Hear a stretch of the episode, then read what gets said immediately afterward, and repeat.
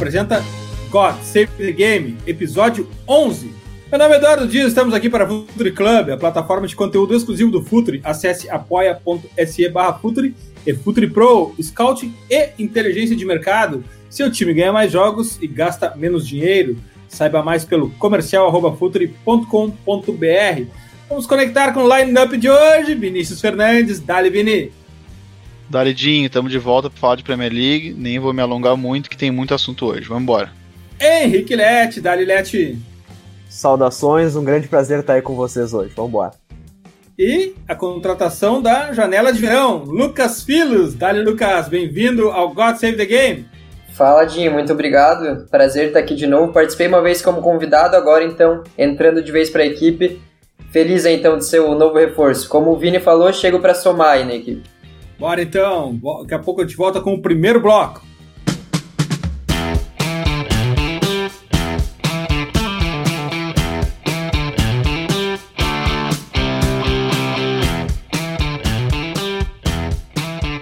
Ou no meio da janela de verão, no meio das férias, dos, na verdade férias não, porque todos os times já voltaram, já estão trabalhando, mas o que vale, o que importa, a bola rolando, ainda não está acontecendo. Então a gente vai fazer um preview de toda a temporada da Premier League. Vamos começar aqui com o Vini para saber, Vini, vamos começar por baixo, né? De quem subiu, Vini? Quem é, qual é a expectativa? Qual é o hype? Leeds, West Bromwich e Fulham?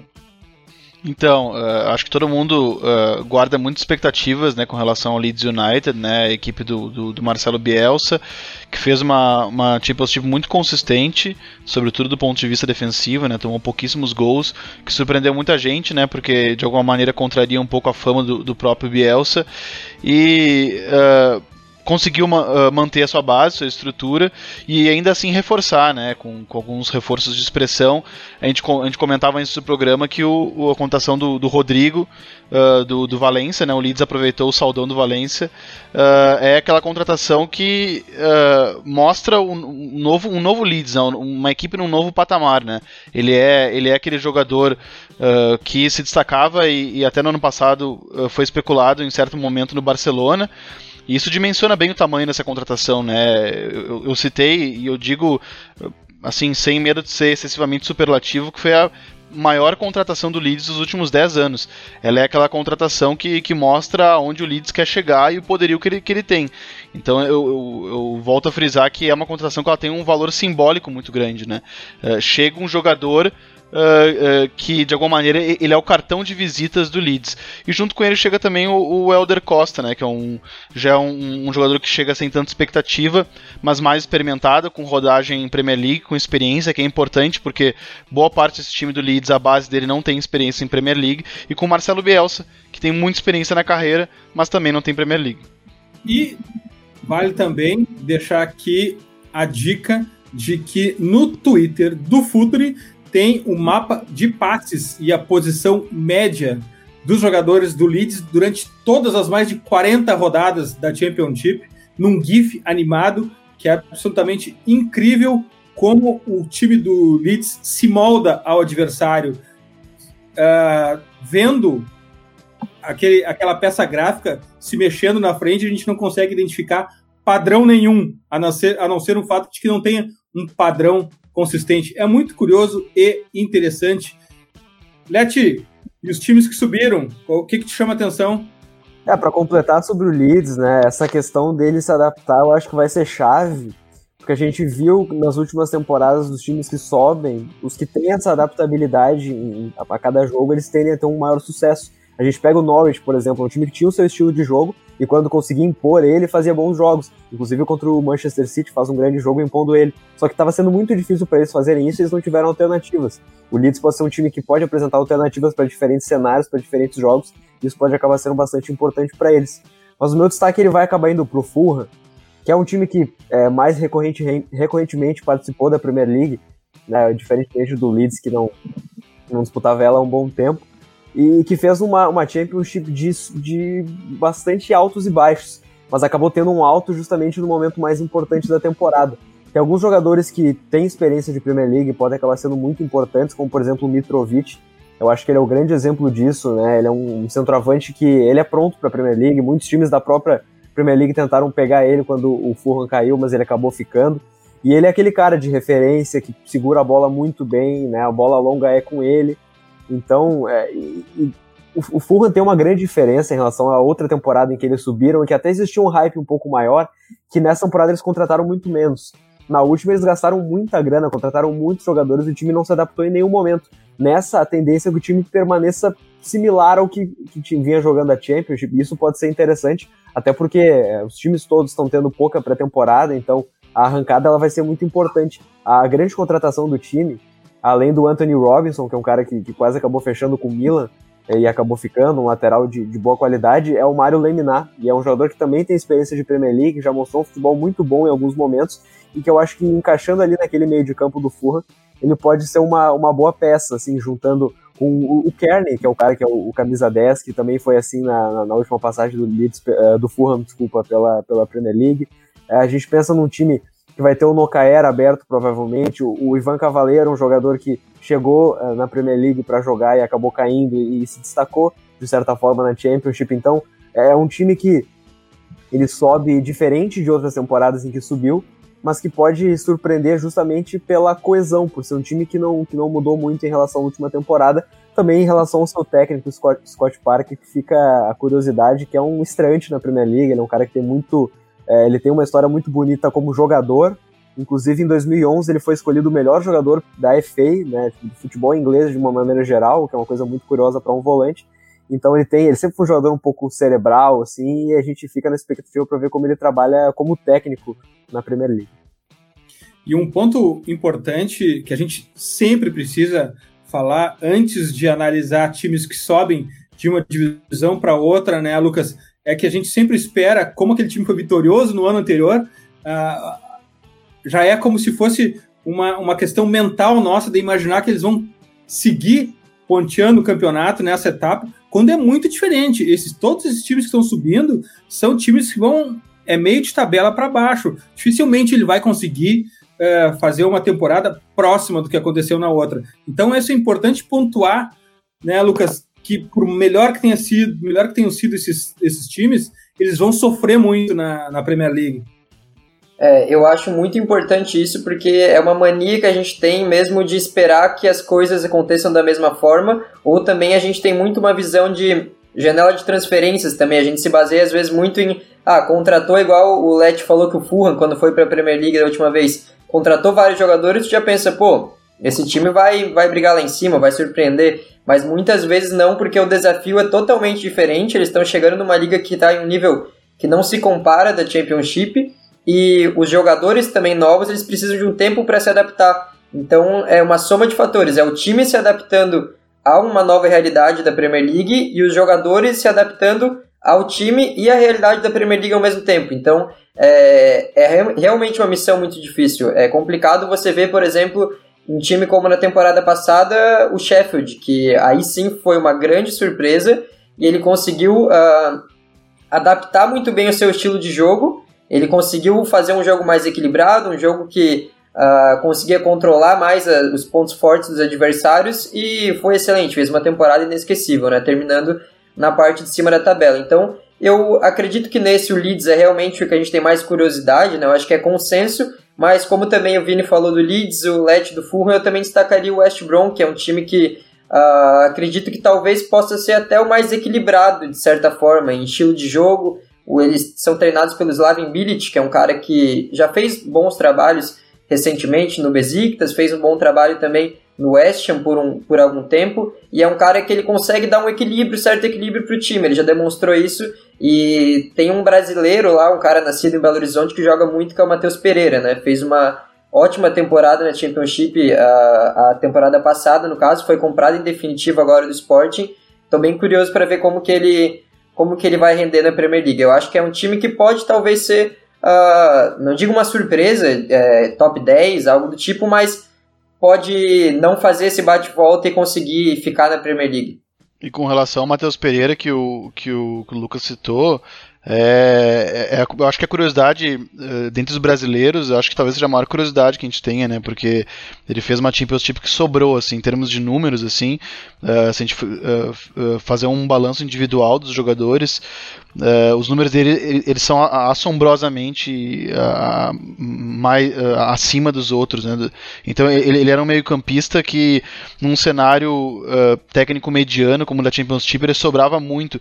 E aí fica muito a nossa dúvida, né? Saber qual o teto desse jogador, né? Se ele é um cara já pronto para chegar numa, numa, numa Premier League e realmente se destacar, ou se ele vai ter um pouco mais de dificuldade. Acho que talvez esses três destaques, esses, esses, três times que, que subiu, o maior destaque individual seja o Matheus Pereira mesmo. Vini, e, e, destaque também, porque não é muito comum um jogador brasileiro na Championship ter um destaque tão grande assim. A gente está acostumado com os jogadores de elite brasileiro no campeonato inglês, e até pelo estilo da Championship, não é um estilo brasileiro, né, Vini? Então o que ele fez merece, uh, merece destaque mesmo, né?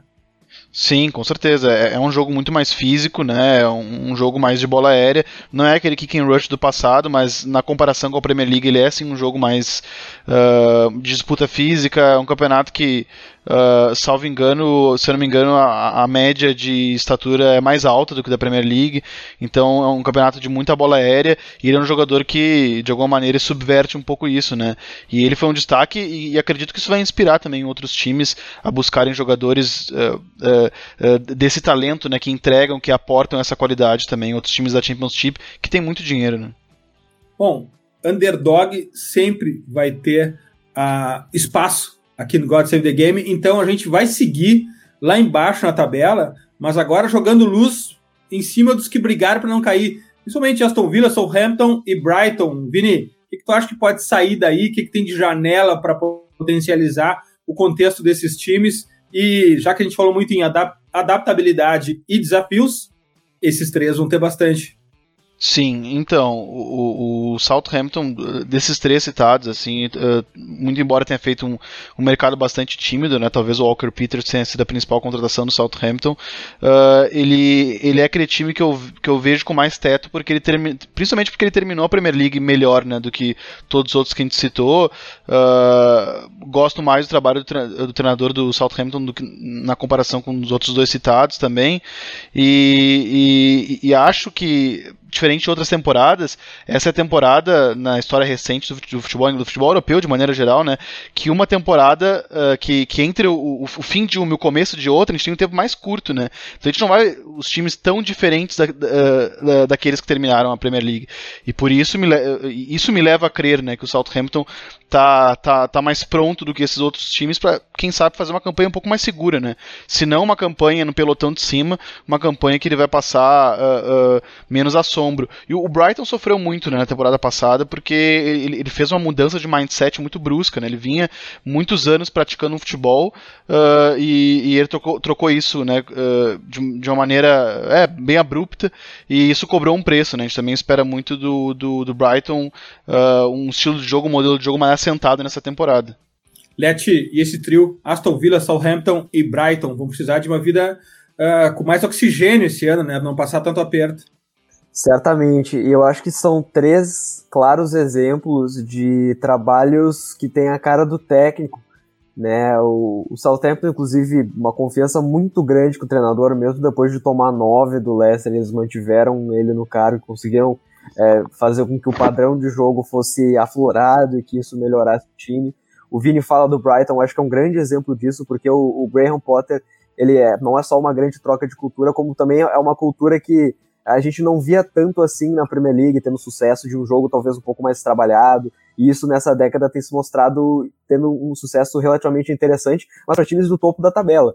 Times que normalmente brigam para não cair, brigam talvez para ficar na, na, na, parte final da, da, da, parte de cima da tabela, da metade de cima, são times que costumam ser um pouco mais brigadores, né? Talvez um, a gente pensa no Burnley, do Sandage como um grande exemplo disso. E, e, o Brighton não, ele tem um estilo de jogo diferente. É, é, é, legal de ver o Brighton jogar muitas das vezes. Eles batem de frente com grandes em diversos momentos. A gente viu eles ganhando do Tottenham tranquilamente na, na partida de ida do ano passado, ganhando do Arsenal também, né? E praticamente tirando o Arsenal daquela briga no primeiro momento pela Europa League, que eles acabaram conquistando a vaga na sequência. Mas o meu destaque vai para a janela deles porque tem, tem duas contratações que chamam muito a atenção, e eu acho que a do Lalana é a principal deles, né? E foi por um time de meio de tabela que ele conseguiu brilhar, e acabou, claro, um time que acabou brigando até para uma, uma vaga na Champions League até certo ponto, que foi o Southampton. E ele é um cara que, apesar de ele não estar tá tendo toda a notoriedade que ele teve em outros momentos no Liverpool, ele é um cara que tem uma experiência muito interessante de Premier League que sempre deixa a sua qualidade dentro de campo, assim como o Joe Veltman. Inclusive, ele foi titular da Holanda nesses últimos amistosos e ele pode agregar a equipe de alguma maneira ou de outra, sendo um cara que joga tanto como zagueiro quanto como lateral. E o Brighton tem essa característica de jogar com laterais é, um pouco diferentes. Por exemplo, o Burn, que vinha jogando, é um cara que tem mais de dois metros de altura e estava jogando como lateral em um time que tenta ter a bola. Então é um time curioso de se assistir e eu fico curioso para ver como eles vão render nessa temporada. Lucas Filos e esse trio de underdogs, Aston Villa, Southampton e Brighton. É, eu, eu, também fico ali com a opinião de que o Southampton é o que tem maior chance de fazer um trabalho mais uh, qualificado. Eu acho que porque Uh, tem um time que já está mais consolidado nas ideias do treinador. Eu acho que é o time que nessa segunda metade da temporada conseguiu demonstrar ali uma coesão muito interessante, que às vezes a gente via até desfalques no time, mudanças na escalação, mas mesmo assim o reserva mantinha o nível e isso para mim é sinal de um time que estava bem treinado, estava bem alinhado, porque a gente sabe às vezes tem time que tem ali um 11 inicial bem alinhado, mas os reservas já desequilibram muito. O Southampton conseguiu manter o nível, fez uma segunda parte de temporada muito boa e o treinador é o que me, me convence mais mesmo. Eu acho que o trabalho do Racing Hunter por lá é um trabalho que é digno até de colocar ele mirando voos mais altos. A gente sabe que na Premier League o nível é tão alto ali que às vezes é difícil. É, na verdade, às vezes é normal você ter um técnico de altíssimo nível e um time menor, como a gente pode ver também, por exemplo, no Leeds na próxima temporada com o Bielsa. Mas eu acho que o Hunter é um cara que tem nível de ser um dos melhores, eu acho, da Europa e o trabalho dele é muito bom de ver. O Brighton também penso que precisa mo mostrar mais maturidade agora com esse trabalho, porque foi um ano de ruptura mesmo. Uh, não acho que vai alçar voos muito altos, mas tem um elenco interessante, tem jogadores ali que podem render muito bem. Eu acho que o Lalana foi uma ótima contratação, é um cara que uh, dentro de campo, ele mesmo que ele tenha ficado de lado no Liverpool ultimamente, muito por causa de lesão também que ele sofreu, ele é um cara que sabe jogar, é um cara que sabe uh, Gerir ali, eu acho também os jogadores mais jovens, ele é uma figura de liderança pela idade, pela experiência, adaptação à Premier League, já foi jogador de seleção também, então é um cara que me anima. E o Aston Villa, eu vejo um cenário não muito positivo, ainda mais se eles perderem talvez o Grealish. Eu acho que na verdade o Grealish fica, porque eu não sei se alguém vai pagar o que eles pedem por ele, nesse mercado pós-pandemia. Mas mesmo assim é um time que parece que não, não tem o suficiente para para dar um salto, assim. Então eu acho que de novo a briga do Vila vai ser até o final ali embaixo. E eu, eu acho que, na sua opinião, vocês acham que coletivamente o, o, o, time do Vila é o mais precário desses três, assim, né? No ano passado eu, eu, até citei em outros episódios nossos que, para mim, o Dean Smith ele, ele tinha material humano para fazer um trabalho melhor Uh, só que uh, o que ficou um pouco mascarado foi a, foi a final da Copa da Inglaterra, né? Ele acabou levando o Aston Villa até a final, que nem, vez, uh, nem sempre diz muito, né? Diz muita coisa sobre o trabalho.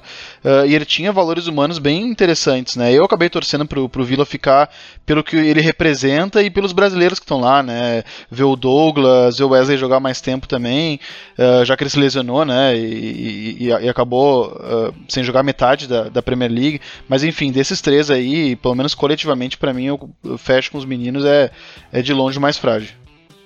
É, eu concordo. Acho que o treinador em si realmente é talvez.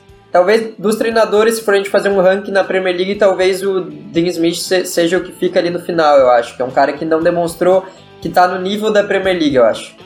Hora de subir na tabela. Daqui a pouco a gente volta com os mid-table.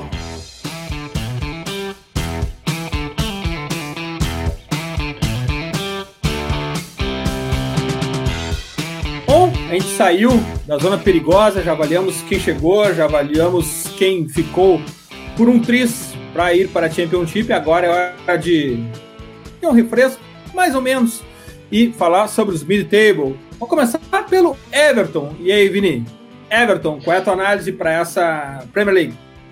Cara, o, o, Everton, a impressão que dá é que o, o General Manager chegou no FM e fez uma busca, botou bravura 19. Daí ele chegou no Ducurrey e no, no, no Alain pra, pra, pra, pra, pra, pra compor nesse meio campo. Porque, cara, são, são dois volantes extremamente combativos.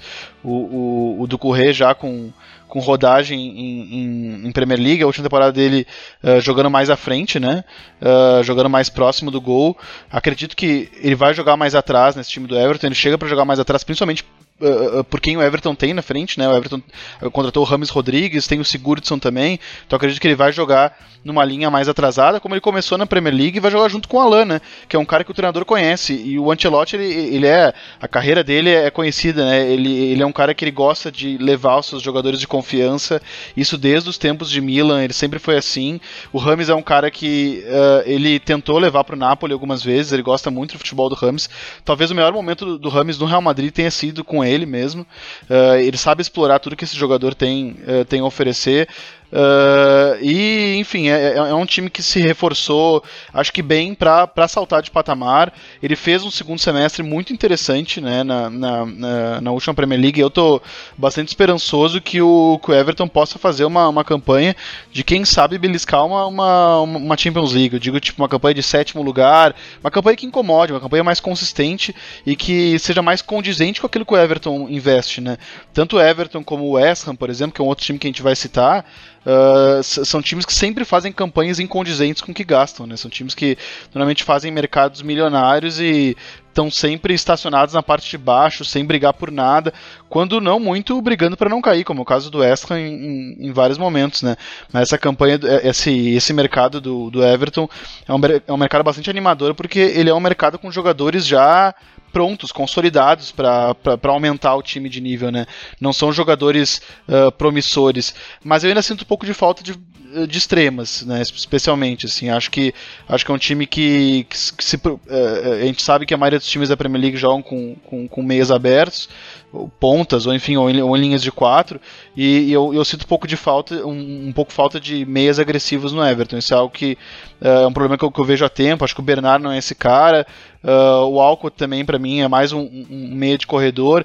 Eu acho que o que pode acabar acontecendo nessa, nessa composição de time é o Sigurdsson jogando mais à frente com o Rames, dois jogadores móveis na faixa central, porque esses caras eles costumam jogar por ali, e quem sabe o Richarlison aberto.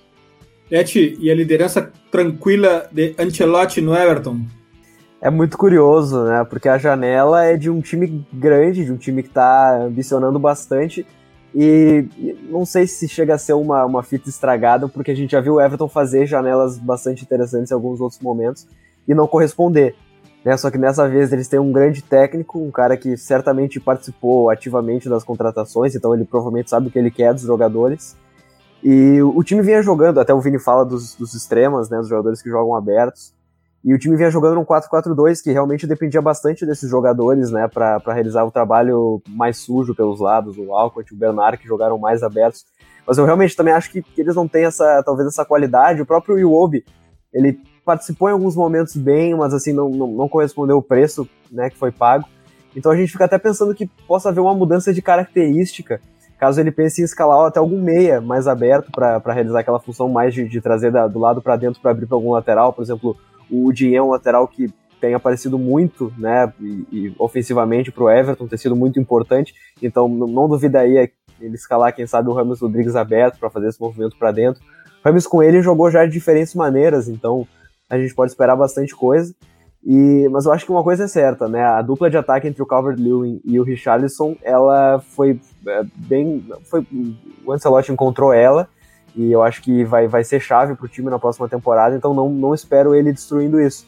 Essa dupla que, que rendeu alguns frutos na, na última temporada. Mas ele pegou o time no meio da, no meio da, da temporada, temporada andando, então a gente pode esperar novidades nesse time e, bom, quem sabe alguma briga por uma vaga na Champions League, que seria uma coisa sensacional para a torcida do Everton, que espera isso há tanto tempo. Né?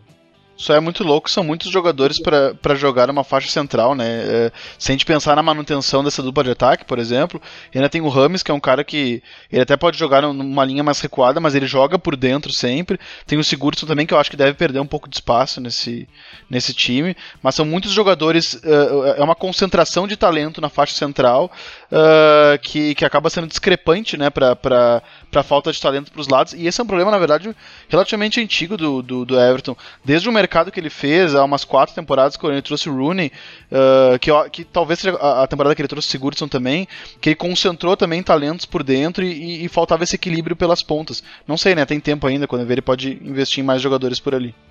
É, eu, inclusive, sobre essa questão de pontas e tal, eu sempre imagino um cara que, uh, ah, para mim, encaixaria muito bem, que é o Zaha, do Crystal Palace. para mim, é um cara que tá ali meio que dando sopa, assim, ele, quer sair do Palace já faz um tempo, mas nunca se concretizou uma transferência, já, já foi especulado em muito clube. Eu acho que pro Everton seria muito interessante caso eles tenham essa condição aí de fazer uma proposta boa pelo Zaha. Porque realmente eu acho que é o ponto fraco do time agora. As outras posições estão relativamente bem uh, bem cobertas, pelo menos do ponto de vista do time titular.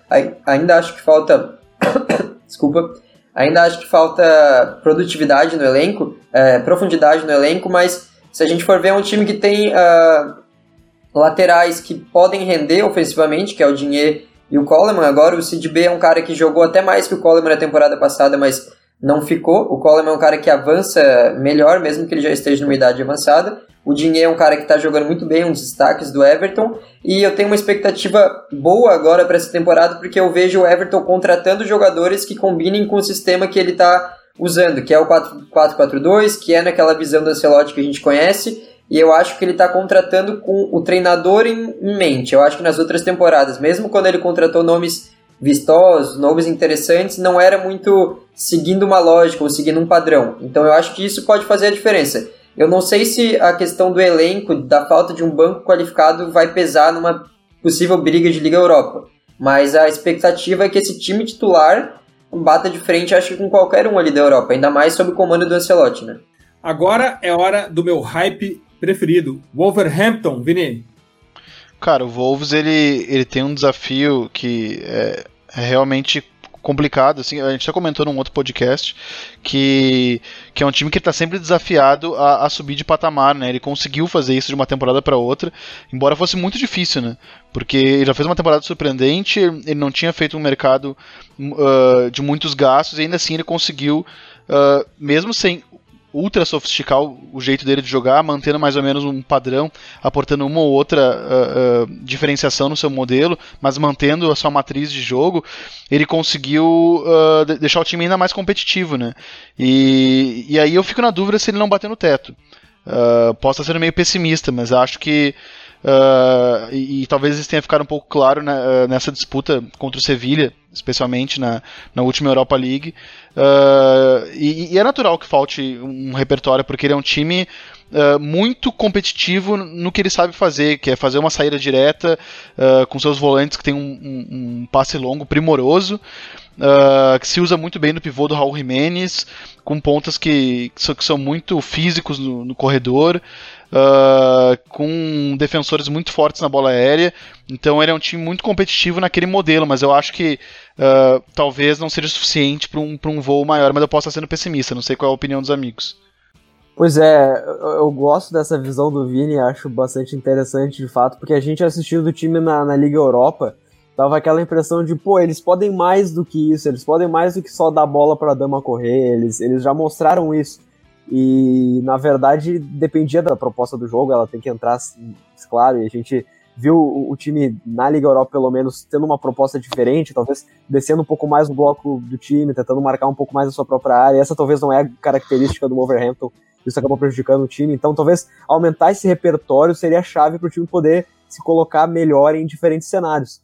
É, mas eu, eu, eu, gosto de olhar para a janela sempre, porque ela indica algumas coisas.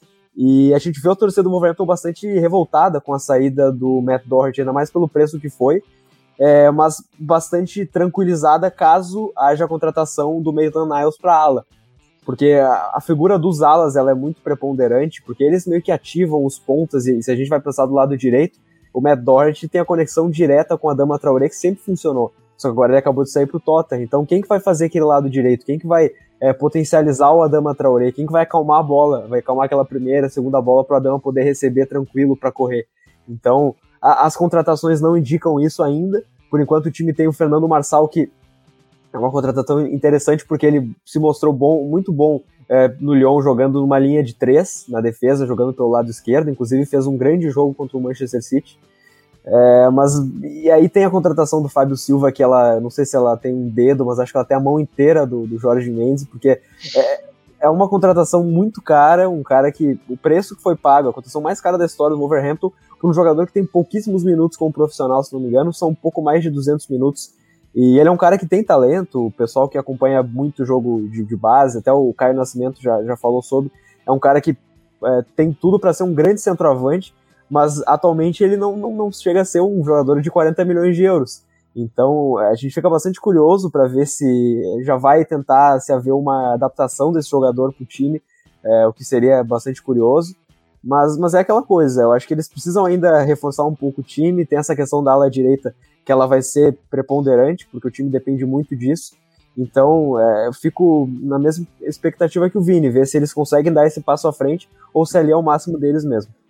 É, eu acredito que o Wolverhampton uh, é um time que já conseguiu se elevar a um patamar que ele não vai sair tão fácil. Ele já é aquele time ali que, que vai incomodar por vaga em, liga, em, em competições europeias sempre, eu acho, se ele manter esse nível, mas sempre tem a expectativa de dar um passo ainda superior, né? Eu acho que um, algo importante para eles era a profundidade do elenco também, e que, em tese, eles conseguiram um pouco com o Fábio Silva, que é um cara para ataque, com o Marçal, que é um cara para defesa, precisava bastante disso, porque lesões do Wolverhampton eram bem sentidas, era um time que uh, não tenho dado agora na cabeça, mas uh, dos, dos, jogadores com mais minutos na Europa, se tu pega uma lista ali de 20, por exemplo, eles tinham praticamente o time inteiro deles ali, os 11. Uh, ah, é um time que repete muito a escalação e isso é bom de certa forma porque gera uma coesão, né, muito natural mesmo entre os jogadores, eles têm muito entrosamento mas numa temporada que vai ser ainda mais intensa, né, um calendário super apertado como a próxima,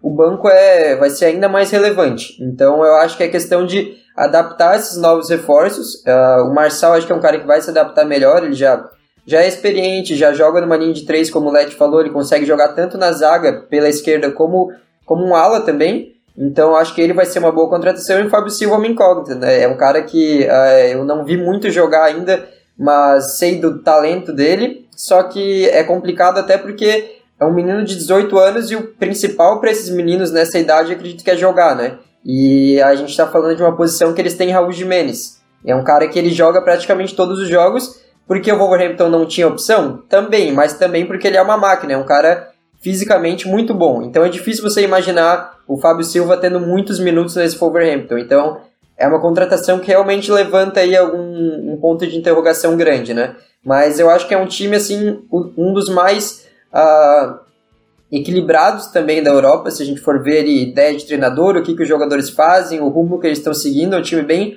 assentado mesmo, e por isso ele já, já sai com uns pontos na frente, digamos assim, em relação aos outros que a gente falou, como por exemplo um Everton, que também tem ótimos jogadores, mas se a gente vai falar de time mesmo, no sentido puro da palavra, o Wolves é tá um patamar bem superior. Né? Então eu acho que vai ser mais uma temporada de semelhante semelhante às últimas.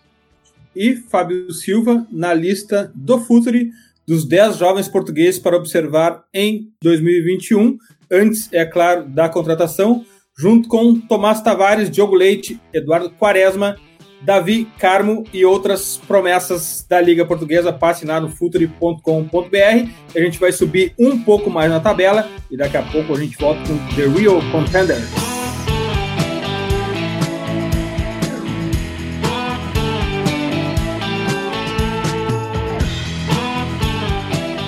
Voltamos para o topo da tabela.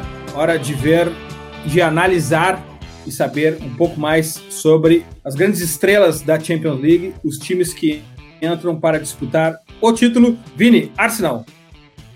Então, cara, o Arsenal ele, ele é um time que ele uh, herda um modelo em construção, em ascensão do, do Mikel Arteta, com muitos atacantes promissores, uh, mas que uh, deixou muito a desejar na parte defensiva, né, na, na, na, última temporada, e agora a gente fica na expectativa pelo Gabriel Magalhães e o Saliba, né, são jogadores muito promissores que chegam para, se não acertar a zaga do, do, do Arsenal, perdão, uh, ah, para dar uma nova cara, uma nova consistência para esse time uh, a médio e longo prazo. Eu acho que se tiver que, que uh, elencar um time com o maior número de jogadores promissores, eu elencaria o Arsenal. Acho que tem uh, pontas que tem muito a cara da Premier League, daquilo que eu acho que vai ser Premier League, que já está sendo e vai ser ainda mais a Premier League, cada vez mais física, uh, cada vez de, de pontas agressivos, uh, como a figura do Zaha, né, do Zaha que a gente comentou há pouco tempo. Acho que o, o Arsenal tem vários projetos de Zaha ali em, uh, no, no, seu forno, né? E cabe ao Arteta desenvolver eles. Eu acho que o Arteta pode ser um cara certo para isso. É, o Arsenal eu acho que é mais ou menos nessa, nessa linha do Vini, né? É um time que tinha uma defesa bastante precária e que conseguiu consertar ela, pelo menos é, na janela, em termos de nomes, né? O Gabriel Magalhães é um cara que evoluiu muito é, jogando ao lado do José Fonte, aprendeu muito com ele lá no Lille. O José Fonte é um cara que tem experiência de Premier League, então isso pode acabar contando é, de certa forma. Não sei se até entrar em contato, conversar a esse respeito. O Saliba, é um cara que ele mostrou muito, muito potencial também, até por isso ele foi contratado até há certo tempo pelo Arsenal, que impressou ele de volta. Então, é um time que precisa corrigir essa defesa para melhorar, e, e, acho que pelo menos na janela de transferências eles fizeram isso. Então a gente tem que ver dentro de campo se isso vai de fato fazer diferença, porque eu acho que ofensivamente o time tem uma cara, tem uma cara muito interessante para as peças que ali estão. Então acho que consertando a defesa pode o time incomodar, com certeza. É, eu, eu acredito que o trabalho do Arteta ele é, levantou muitos pontos positivos nesse pouco tempo, digamos assim, que ele teve. Já, de, já demonstrou que ele é um cara que consegue, a, ao mesmo tempo que colocar uma ideia de jogo dele, meio original, mas também de uma forma que seja adaptável à situação, ao adversário que ele está enfrentando e aos jogadores que ele tem em mão, porque o Arsenal tem, principalmente do ponto de vista defensivo, antes da chegada desses dois reforços, era um setor muito fraco, muito fraco mesmo que o torcedor não sabia quem ele prefere, porque era meio que todo mundo uh, muito inseguro, naquela zaga principalmente. O Arteta, mesmo assim, ele conseguiu fazer, ele contornar um pouco essa situação, montar um time mais, uh, mais concentrado defensivamente falando, ele limitou os erros desses jogadores, e eu acho que também ofensivamente ele criou uh, estratégias ali que principalmente isolam o Aubameyang, que é um cara que está numa fase espetacular, e acertando bem as estratégias, como ele vem acertando, e somando jogadores de uma qualidade superior, como já vieram nessa janela e ainda acredito que devam vir, está atrás de uns meias interessantes aí. Fala em Awar, do Lyon, em Thomas Partey, do Atlético de Madrid. Eu acho que qualquer um dos dois seriam excelentes. Eu acho que o Arsenal pode continuar evoluindo. Eu confio bastante nesse trabalho do Arteta. Bom, vamos para o Chelsea e, se é para falar de Chelsea, vamos chamar alguém que entende de Chelsea bem mais do que todos que estão aqui nesse podcast. Michele Silva, seja bem-vindo e, por favor, quais são suas impressões sobre o Chelsea e a Premier League 2020-2021? Opa, muito bom estar aqui com vocês. Uh, bom, uh, acho que essa Premier League ela reserva muitas, uh, pode reservar muitas surpresas aí para nós, né? Não acho que do ponto de vista de título o Liverpool está ameaçado, digamos assim, por estar num patamar muito acima dos demais, mas acredito que equipes como o Chelsea, que talvez tenha sido, muito provavelmente tenha sido a melhor janela de transferências aí entre todos os clubes europeus, uh, pelas peças que trouxe, de, de muita qualidade, eram nomes que uh, já tem certa certeza assim no mercado, né? Não eram nenhum, não eram apostas, digamos assim, tanto o Tio quanto o próprio Havertz, que é mais jovem o Werner, o Ziyech, então são todas uh, certezas para a equipe de Lampard. Eu acho que uh, as dúvidas aí ficam quanto à forma como ele vai usar esses jogadores combinados àqueles que ele já tinha. Mason Mount, Tammy Abraham, Hudson Odoi, e aí tem uma questão de, de sobreposição ali com o Pulisic, né, mas o Pulisic, a gente viu na última temporada que se ele se mantém saudável, se ele se mantém em condições de jogo, ele é tão decisivo quanto foi o Hazard, por exemplo. Então, o Chelsea ele vem muito preparado. Assim, acredito que o Thiago Silva também uh, é um cara que vai acrescentar muito para essa linha defensiva, principalmente porque a gente viu uma linha defensiva muito instável durante a temporada. E claro que tem a contribuição do Kepa aí, que ofereceu muita insegurança. A gente viu até pelos áudios da defesa ali um jogo que vazou, que não tinha público, enfim. Uh, então, acredito que o, o Thiago Silva ele tem essa contribuição, tem a contribuição de liderança, de passar experiência, uh, que seria para um Tomori, mas agora foi emprestado, né? Vai, vai jogar no Everton. Então, uh, acredito que o Mazaga aí com o Thiago Silva e possivelmente com o Aspilicueta, que foi a, o, a, o ajuste que o Lampard fez em um desses últimos jogos da pré-temporada, acredito que isso possa ser bem, bem bacana para o Chelsea aí, estabilizar um setor que tirou muitos pontos da última temporada, né, que foi a defesa. Aí você tem um ataque mais seguro, um Werner que, se servido, vai contribuir com gols. Acredito que esse Chelsea vem forte. E, e, é muito legal, né, essa, essa chegada do Thiago Silva à Premier League e ao Chelsea, porque foi um encaixe perfeito, né? Um jogador já uh, veterano na fase final da sua carreira, entrando num time que precisa muito dessa experiência, né? Um time muito jovem, que sofreu muito, como a Michelle né, destacou, né? Muitos problemas defensivos na última temporada, e que talvez precise dessa calma, dessa liderança, dessa inteligência do Thiago Silva. E o Thiago Silva vai entregar isso à Premier League, e é muito bacana. A gente, como fã da Premier League, uh, vai ver cara do nível do Thiago Silva jogando ali, mesmo depois de, de muitos anos, a gente podia achar, bom, tá na hora do Thiago Silva voltar, quem sabe o futebol sul-americano, quem sabe o futebol brasileiro, mas não, esse cara tem lenha para queimar, ele mostrou isso no, no, no, PSG, e acho que o Chelsea tem muito a ganhar com ele. Eu tô com o Vini de novo, né, o Thiago Silva, ele é uma referência muito grande no futebol mundial, já tem muito tempo, acho que a gente... É, a, a, gente, eu digo nós brasileiros, de modo, de modo geral, não valorizamos tanto a contribuição que ele tem pro futebol já há mais de uma década. E ver ele na Premier League vai ser muito legal. Então a, minha expectativa realmente é essa, assim, é ver ele ajudando os jovens a se desenvolverem. Né? O Sara é um cara que, que ele chegou e que tem muito potencial. Uh, então vai ser muito legal ver o Thiago Silva colaborando para esse time que precisa de uma força na defesa, mas também contribuindo com o desenvolvimento desses jovens. É, até o, o, o Thiago Silva, assim, até essa questão da defesa, ela tem uma, um, um, ajuste que precisa ser feito, que é uma questão comportamental, digamos assim, né? Que o Chelsea ele sofreu muito com bolas aéreas defensivas que uh, em muito eram ajustes de posicionamento da linha toda que faltava. E aí você inclui nisso um Aspilicueta, que já tem certa experiência, que já é um cara que protege, digamos assim, bem a área. E então esse é, vai ser legal ver o quanto de repertório uh, dessas ideias o Lampard vai conseguir oferecer para esse Chelsea. Agora que já tem as peças, vai ter também esse, esses ajustes do técnico que ele vai precisar fazer.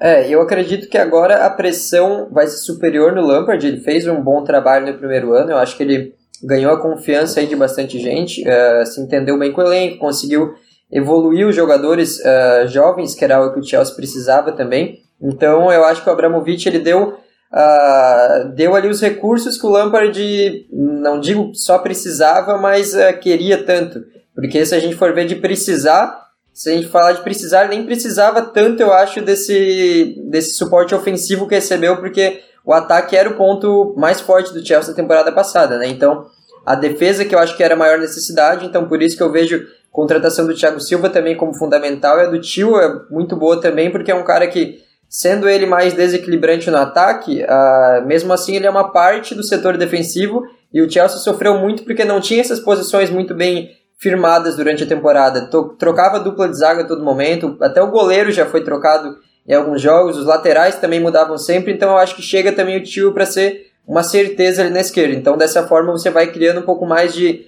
uh, de entrosamento entre a linha, eu acho que isso vai ser fundamental. E agora a pressão está no Lampard em, eu acredito, em não cometer o erro que muitos treinadores ou muita gente pode cometer uh, de às vezes querer colocar todo mundo junto, porque é muito talento que ele vai ter à disposição, e a gente sabe que isso às vezes dá errado, né? Que é importante encontrar um equilíbrio aí entre esses caras.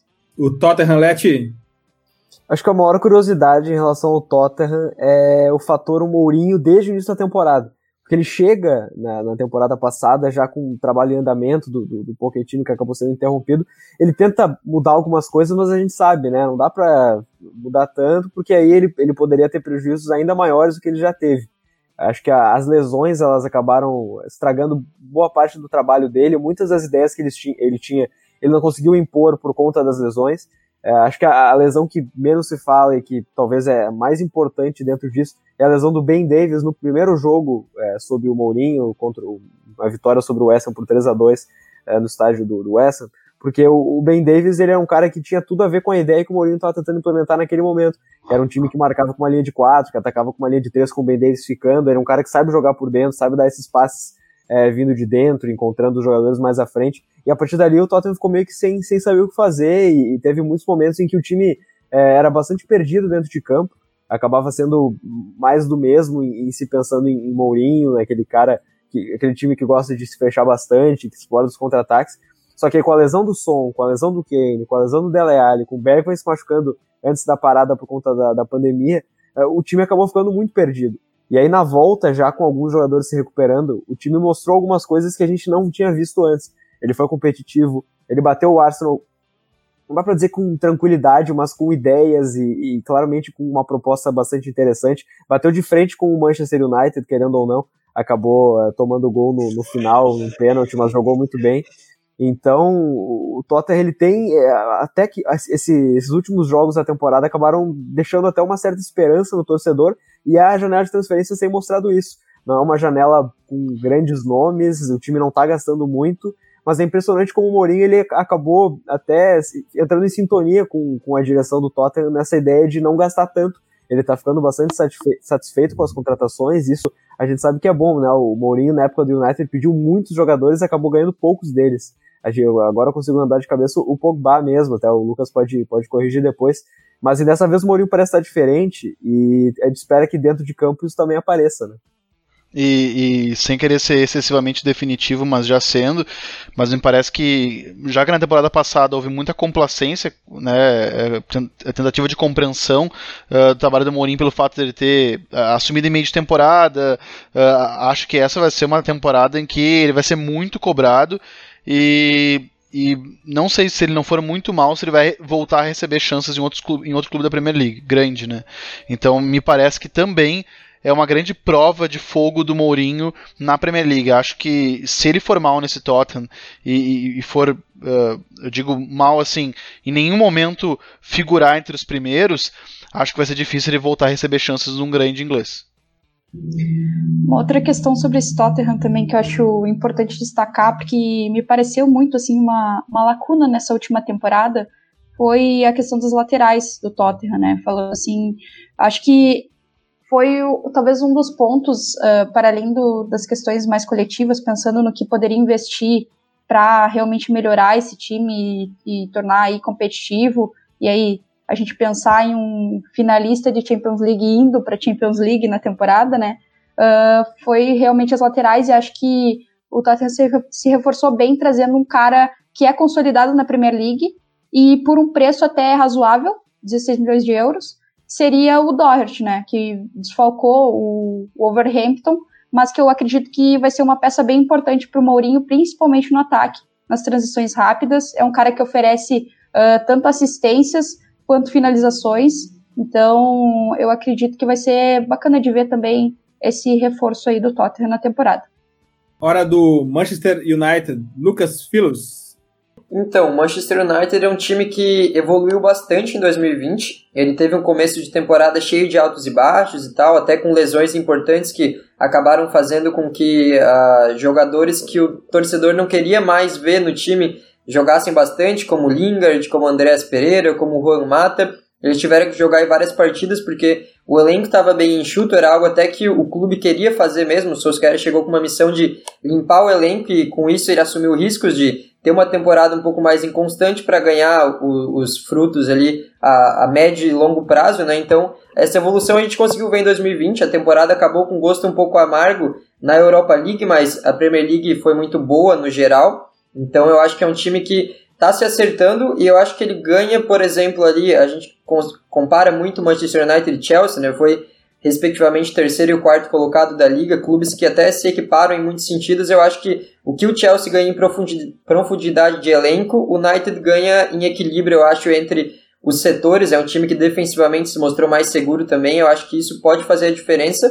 Mas Solskjaer está atrás de reforços, então a gente tem que ver como o clube vai agir nessas próximas semanas da janela. O clube está um pouco lento, a maior expectativa ainda é com o Sancho, que é um cara que Uh, o clube vê como um alvo claro já há algum tempo pela questão técnica que ele tem, que é muito acima da média, pela questão de ele ser inglês, de ele ser um cara jovem, um cara que tem um grande apelo de marketing também dentro da Inglaterra, é um cara que poderia chegar, assumir a camisa 7 e virar um garoto propaganda, e é um cara que tá todo mundo atrás dentro do clube, mas dizem que menos os donos, e é eles que têm que abrir a carteira para pagar o que o Dortmund pede.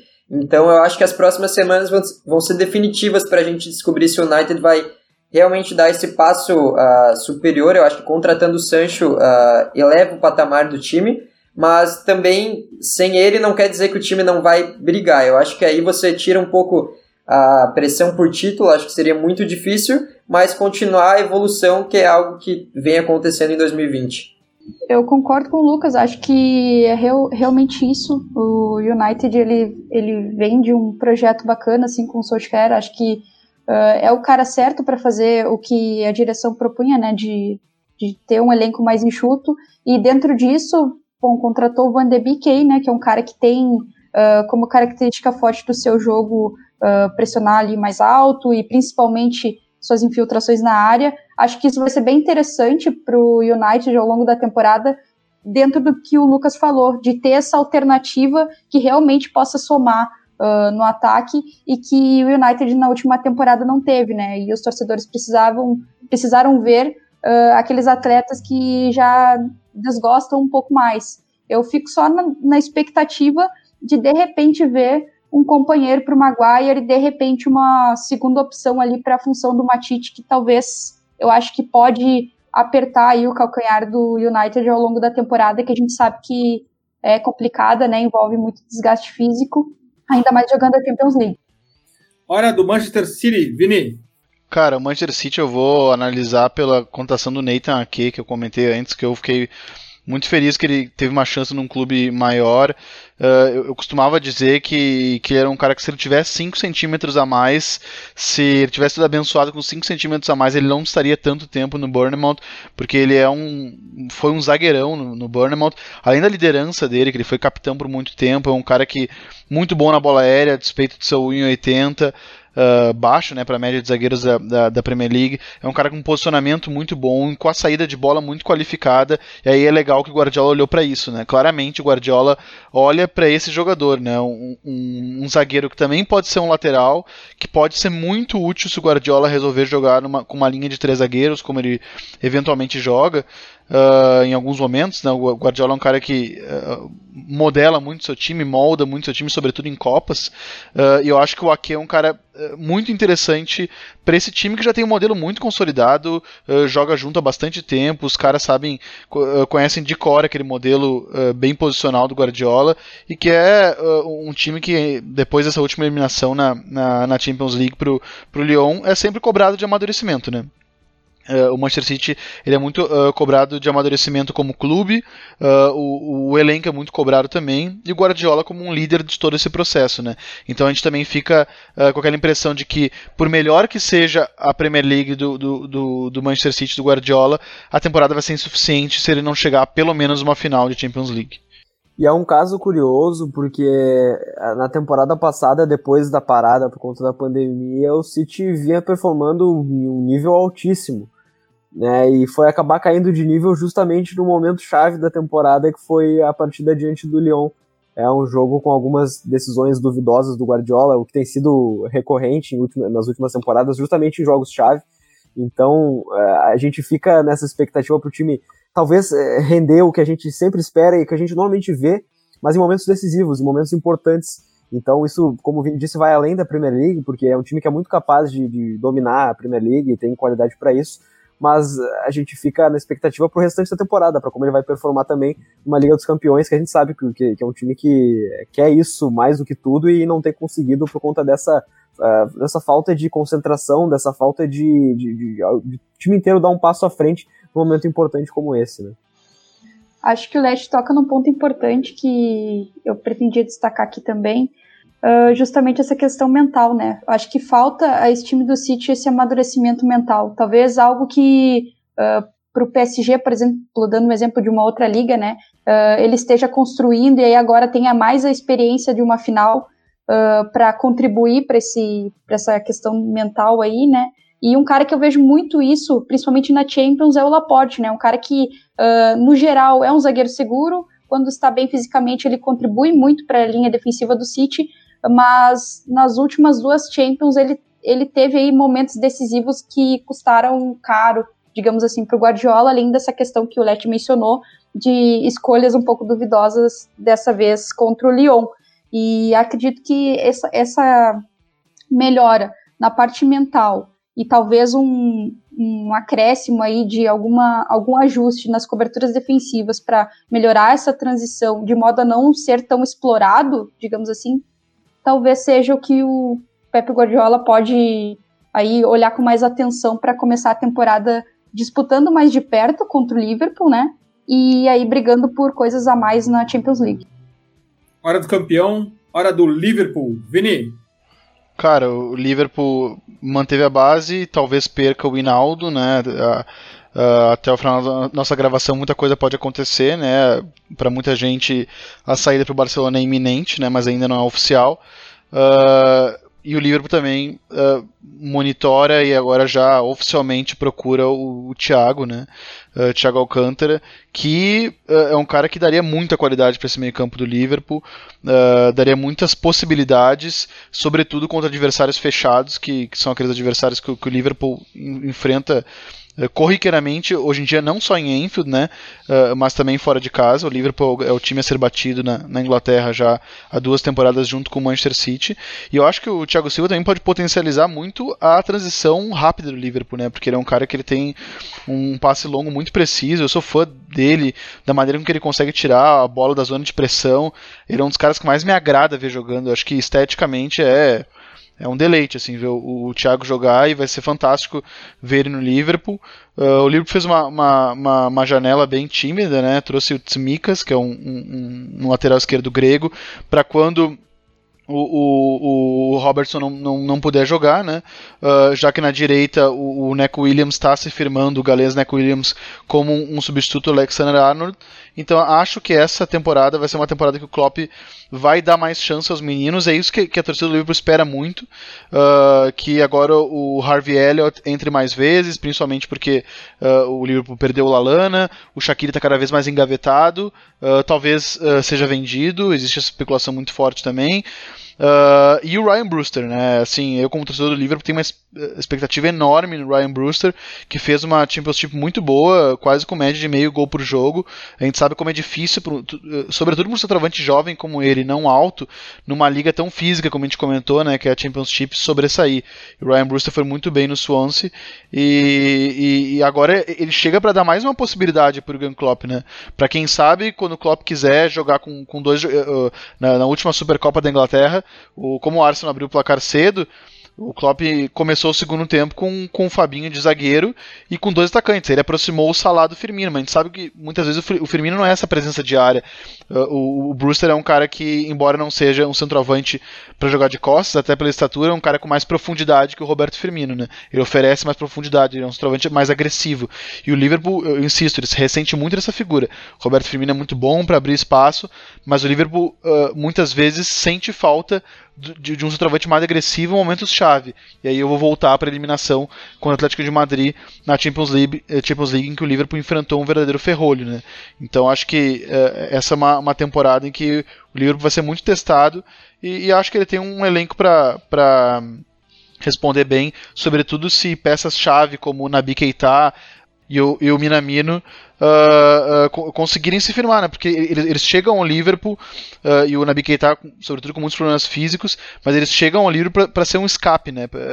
Para serem uma, uma opção mais segura. Porque o Klopp, historicamente, sempre olhou para o banco do Liverpool e não viu as mesmas opções que, ele olha, que o Guardiola olha quando olha para o banco do, do Manchester City ou que o Solskjaer olha quando olha para o banco do Manchester United. isso no, nos anos recentes, né? Então, o Klopp agora ele tem sim um banco consistente, mas tem jogadores jogadores que precisam responder à altura. É, eu acho que o Liverpool, mesmo assim, se ele não contratar ninguém, eu acho que ele ainda tem uns dois anos aí de, de topo com esse grupo de jogadores, porque são jogadores ali que uh, não, não tem. Não são promessas, mas são jogadores que também não são muito velhos, digamos assim, eles têm uma idade boa, que a gente costuma dizer. São caras ali experientes, já acostumados também, e eu acho que o nível que esse time chegou é muito alto. É um dos maiores esquadrões da história da Premier League, sem dúvida alguma. Então, uh, o fim de temporada teve algumas partidas um pouco abaixo, mas eu acho totalmente natural também, depois de anos tão exigentes, tanto do ponto de vista físico, que é absurdo que o Klopp pede para o time, e o que o time consegue fazer, e também mental, né? Um time que tem uma força mental muito considerável e é também algo que, que difere do Manchester City, né? Que é um outro timaço, mas que nesse aspecto mental, de força mesmo, de solidez, o Liverpool se colocou em outro patamar na Inglaterra, eu acredito que até em toda a Europa, mesmo que tenha ficado para trás na última Champions. Então eu acho que é um time que, mesmo se não contratar, ele ainda é um timaço, é um time que é completo. O Klopp conseguiu montar um, um ataque muito fulminante, mas fulminante de um jeito inteligente. Não é aquele time só do rock and roll que a gente conheceu do Dortmund, mas ele também consegue controlar, controlar mais as ações do adversário, ele consegue deixar o jogo menos caótico, isso é importante numa Premier League onde às vezes um ponto bobo que você perde faz a diferença lá na frente. Então eu confio bastante nesse trabalho dele, eu acho que merece muitos créditos, mas uh, aos poucos vai precisar começar a trazer algo de diferente, porque a gente sabe que a Premier League é uma competitividade gigantesca e é, é, difícil você se manter no topo por muito tempo se, se não começa a trazer algo diferente. Às vezes é uma contratação nova apenas que já dá uma refrescada nas coisas. O Thiago pode ser esse cara, mesmo que a perda do Hinaldo uh, fosse muito sentida, porque é um cara que é excelente para o time também. Eu acho que às vezes uma cara nova consegue dar uma diferença, até do ponto de vista de do treinamento, assim, os jogadores chegarem e verem que tem alguém diferente ali para você continuar evoluindo. Eu acho que o Klopp agora a missão é fazer algo que o Ferguson fez muito no United, que foi manter o time no topo mesmo trocando algumas coisas, sabendo vender uh, numa hora que às vezes o torcedor não concordava, sabendo comprar algum jogador diferente ali. Eu acho que essa é a missão do Klopp e eu vejo um potencial grande disso porque eles chegaram num patamar bem especial. Eu concordo com o Vini, concordo com o Lucas também. Acho que do que o Vini falou, realmente tem peças que precisam render mais. Uh, talvez não seja exatamente o Minamino. Uh, acho que o Minamino ele contribuiu bem, considerando que chegou no meio da temporada. Acho que ele vai acrescentar ainda mais para o elenco do Liverpool, que é um pouco mais fechadinho para a próxima, né? Uh, podendo entrar ali tanto no lugar do Mané quanto no lugar do Firmino, né? acredito que é, dentro dessa questão que o Lucas falou, de um cara novo no treino, um cara novo no elenco para manter esse time motivado, que é uma questão que tem se debatido bastante Uh, será que o Klopp vai manter esse time motivado? Eu acredito que sim. Uh, se fala muito nisso porque essa temporada talvez não tenha sido mais uh, estável, digamos assim, como foi a retrasada, em que o Liverpool fez uma campanha para ser campeão, mas o City aí acabou vencendo a competição no detalhe. mas eu acredito que essa última temporada ela ensina muito para os adversários do Liverpool porque teve muitos jogos em que o time estava perdendo, estava com uma certa desvantagem, digamos assim, no jogo. Uh, jogo contra o Overhampton, por exemplo, que é um adversário sempre forte contra essas equipes do, uh, do topo da tabela.